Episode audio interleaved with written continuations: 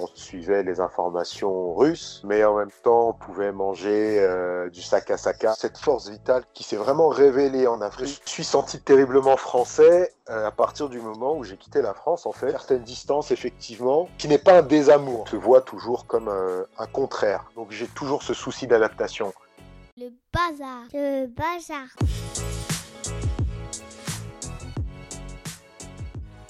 Bienvenue dans Joyeux Bazar, le podcast de la double culture. Parce que nos parents ne viennent pas tous les deux du même endroit, parce que la vie nous a trimballés loin de la maison, parce qu'un jour nous avons voulu suivre des paysages, des regards différents. Nous sommes nombreux à naviguer dans les eaux à la fois périlleuses et délicieuses de l'identité multiculturelle. C'est entremêlé, c'est inconfortable, c'est drôle, c'est imprévisible. Ça pique, ça pleure, ça chatouille, bref, on ne s'en sort plus. Et en même temps, on ne s'échangerait contre rien au monde. Je m'appelle Alexia Sena, je suis française et je suis camerounaise. Un peu plus, un peu moins selon les moments. Je m'intéresse à la manière dont on devient soi dans tout ce bazar qu'est la double culture. Les épisodes sont disponibles sur le site joyeux bazar podcast point com, sur toutes les plateformes d'écoute et sur les réseaux sociaux avec le compte Joyeux Bazar Podcast. Si le propos vous a plu, laissez des étoiles et un commentaire sur votre appli de podcast préféré. Et n'oubliez pas de vous abonner pour ne rien manquer. C'est parti! Aujourd'hui, dans Joyeux Bazar, je reçois Stéphane, fringant trentenaire parisien. Bonsoir Stéphane. Bonsoir Alexia. Elle est née en France d'un père congolais et d'une maman euh, russe. Enfin, elle est oui. née sur le territoire de l'actuelle Ukraine, mais à l'époque, c'était l'U R S S. Et donc, elle a la nationalité, euh, la nationalité russe aujourd'hui. Alors déjà, ces deux-là, comment est-ce qu'ils se sont rencontrés?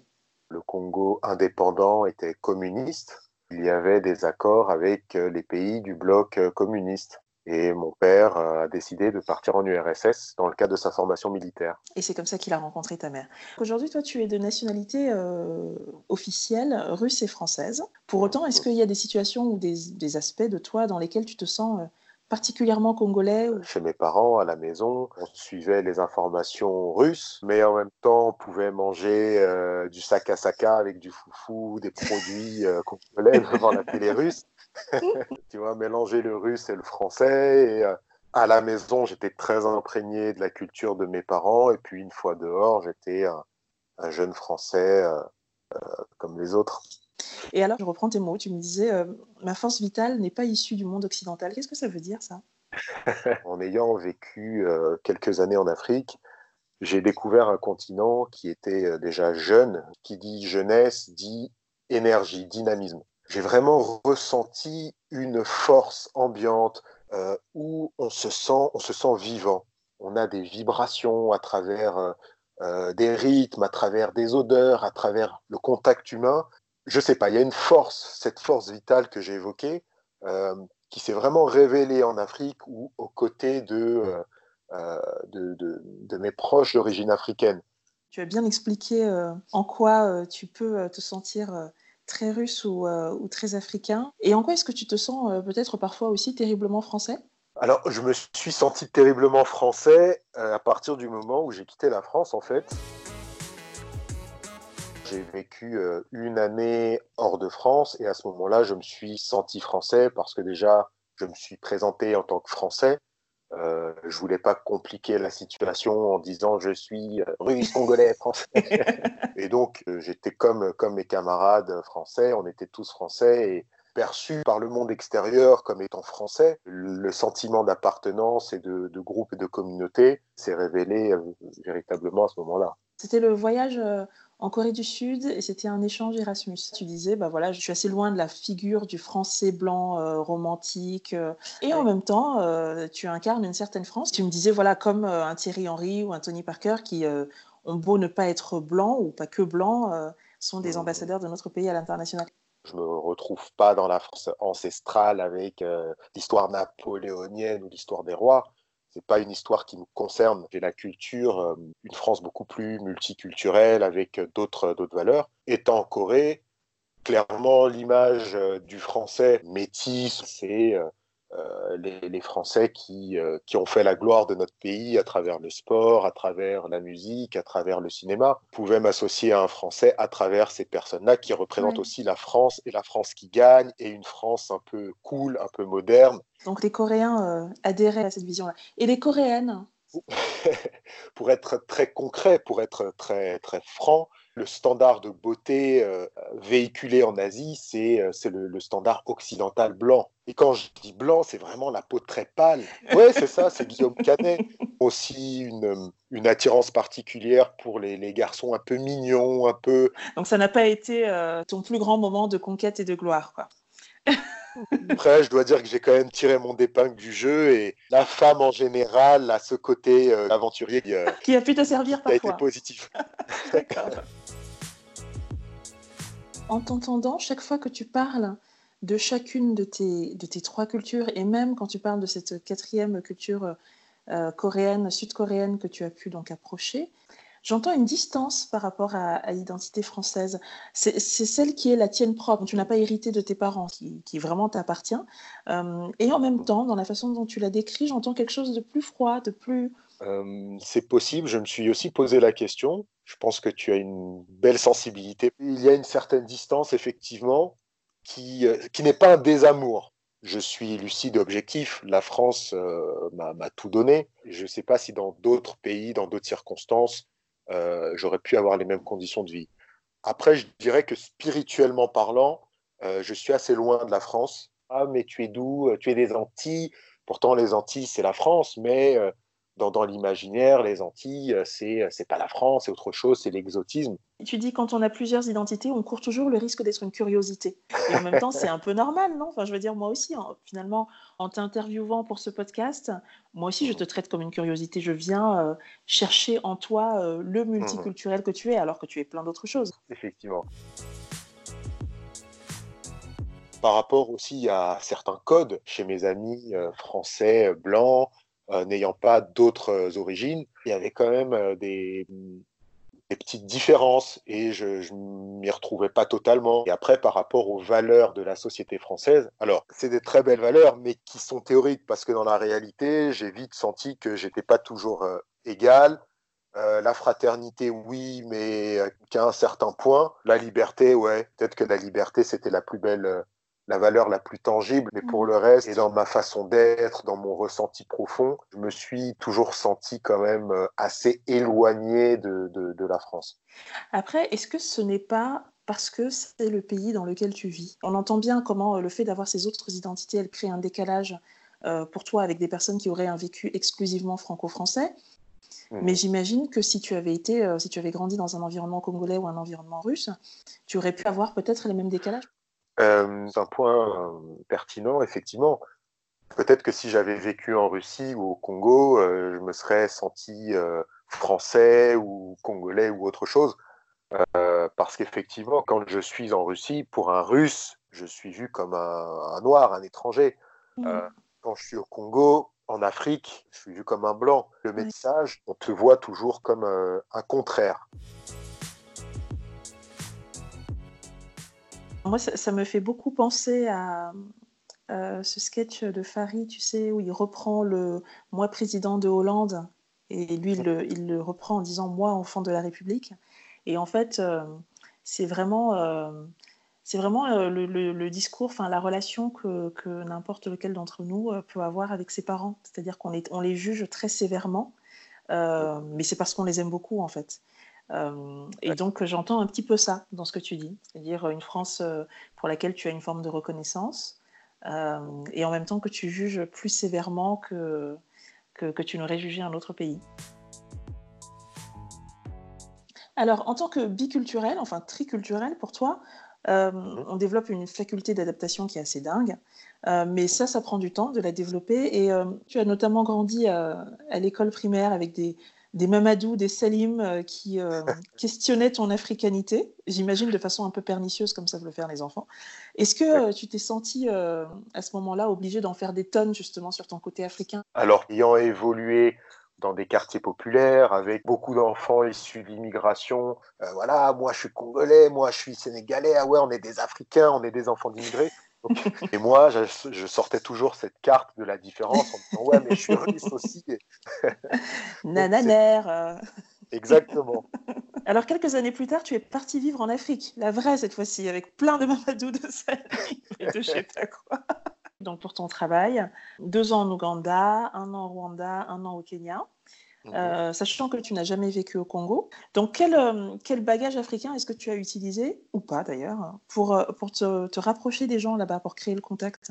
euh, Moi, débarqué en tant que Français, métis, avec aussi une certaine dégaine.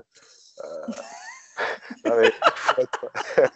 C'est génial parce que tu marques un temps d'arrêt, ce qui nous permet d'essayer d'imaginer la dégaine.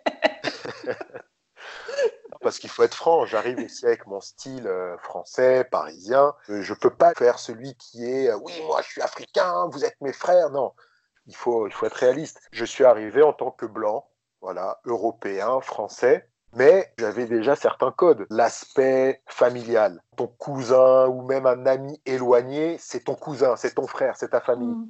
Euh, quand quand tu es en Afrique et que tu traites les personnes aussi avec ce niveau de fraternité où finalement, euh, la maman que tu vas voir dans la rue, tu vas pas l'appeler madame. Non, c'est « Ah, maman, s'il te plaît » et tout. Tout de suite, ça crée une, une connexion. J'avais déjà cette faculté naturelle à pouvoir... Euh, comprendre en fait les gens et à, mmh. à, à, à m'exprimer comme eux. Donc finalement, quand tu es le miroir des gens, les, les gens t'acceptent plus facilement. Donc. Est-ce que tu chipais ? Ouais, ça m'arrive. Ça m'arrive. Alors, pour les auditeurs qui se demandent de quoi parle-t-il, le chip, c'est ce bruit caractéristique de la bouche. Il existe dans beaucoup, beaucoup, beaucoup de pays euh, et d'Afrique noire. Et c'est vrai qu'on voilà, on est nombreux à faire des... Alors, il y a la version courte, c'est, qui est plus de l'agacement, voilà. C'est ça. Et puis il y a la version plus longue qui peut, qui peut exprimer plein plein de choses différentes en fonction du, du contexte et qui est euh, voilà, c'est un truc qui ne Exactement. S'apprend pas, qu'on a ou qu'on n'a pas. Tu m'as dit une phrase que je trouve magnifique, que je me permets de reprendre ici. Tu m'as dit euh, je crois avoir appris que nous sommes les pères de ceux qui veulent bien se reconnaître en nous. Mmh. Elle m'a beaucoup touchée cette phrase. Je ne saurais pas dire pourquoi, mais euh... Si, si, s'il y a des personnes qui ne veulent pas se reconnaître en nous, eh bien, c'est, c'est pas grave. Et effectivement, ils ne sont pas nos pères, nous ne sommes pas leurs pères, et ça n'est pas grave.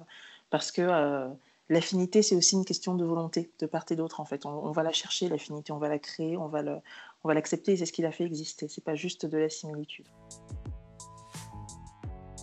Tu t'es défini comme caméléon. C'est l'un mmh. des premiers mots que tu as que tu as que tu as évoqué quand on parlait de ton métissage.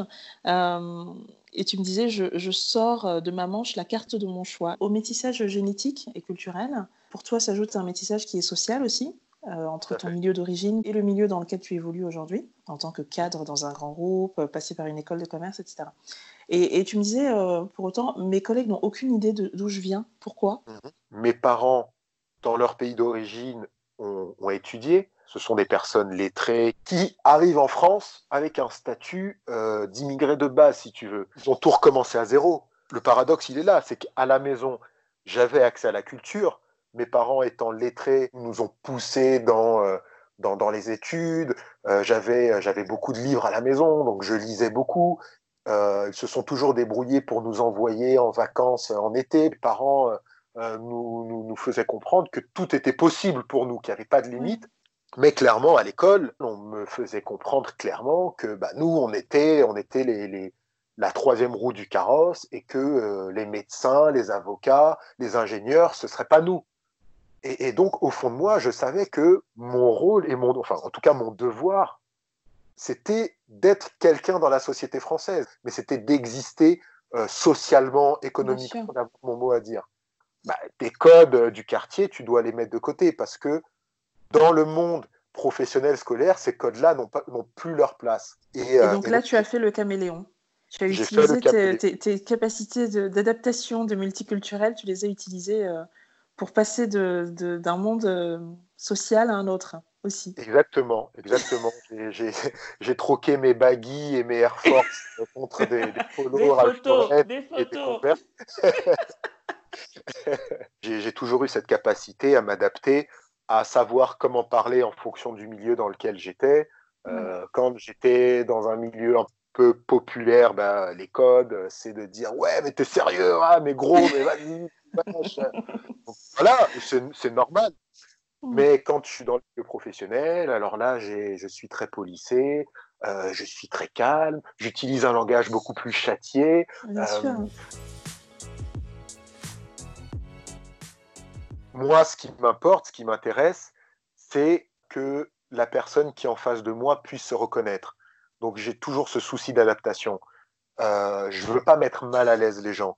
Si je suis euh, euh, dans le quartier euh, avec des potes qui ne s'intéressent pas forcément euh, à l'actualité économique, qui ne souhaitent pas échanger sur euh, du Baudelaire ou euh, les, les, les écrits de, de, d'Amélie Nothomb, bon, on va... on va parler d'autres sujets et moi, je vais m'adapter. Je ne dis pas aux gens que j'aime le rap parce que pour eux, le rap, c'est une connotation euh, agressive, c'est, euh, c'est la cité, c'est la rue, c'est non, mais le rap, ce n'est pas une musique. Moi, je n'ai pas envie de débattre aussi pendant des heures, les gens ne sont pas prêts à ça, donc oui. Je mets ça de côté, je m'adapte. Donc, je vais essayer de m'adapter pour, être, euh, pour qu'une émotion soit créée, un lien soit créé. Tu as dû dire cinq ou six fois « je m'adapte » et ça me fait penser à un texte qui, je crois, est de Leonora Miano. Moi, je l'ai vu adapté au théâtre, mais je crois que c'était, c'était, ça venait bien du texte original. Euh, et c'est une maman d'origine africaine vivant en Europe qui parle de ses enfants et qui dit « c'est toujours à nous d'expliquer à nos enfants euh, qu'on est humain avant d'avoir une couleur, qu'il faut être tolérant ». Elle dit « ce discours-là, il faudrait que tous les parents le disent à, leur, à leurs enfants, mais bizarrement, c'est toujours nous qui le faisons ». Ce que tu appelles « créer des ponts », Euh, nouer un lien, aller chercher euh, les terrains qu'on, qu'on, qu'on peut partager avec l'autre.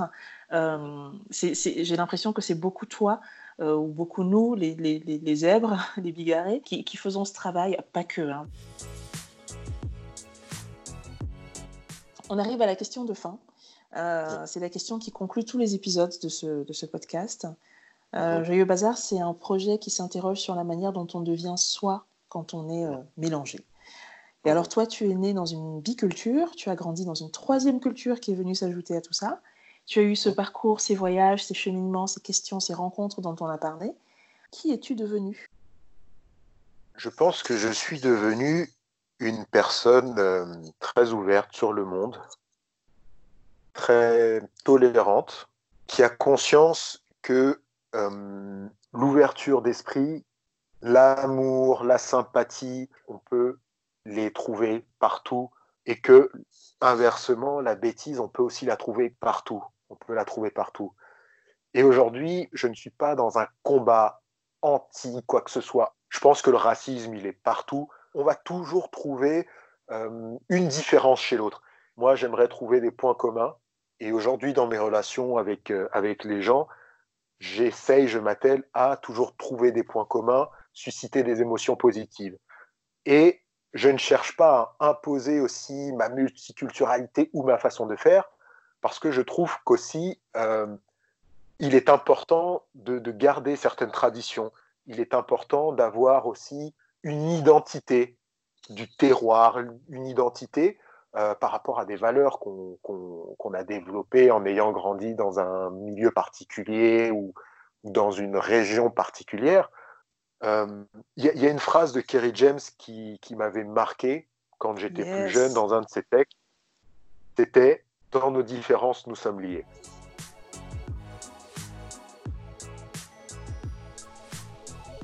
Merci Stéphane.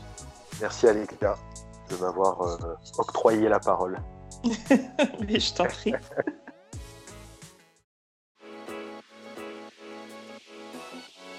C'était Joyeux Bazar, le podcast des identités mélangées. Vous êtes chaque jour plus nombreux à m'écouter. Merci de cette fidélité et merci d'en parler autant autour de vous. N'oubliez pas de vous abonner sur la plateforme de votre choix. À bientôt!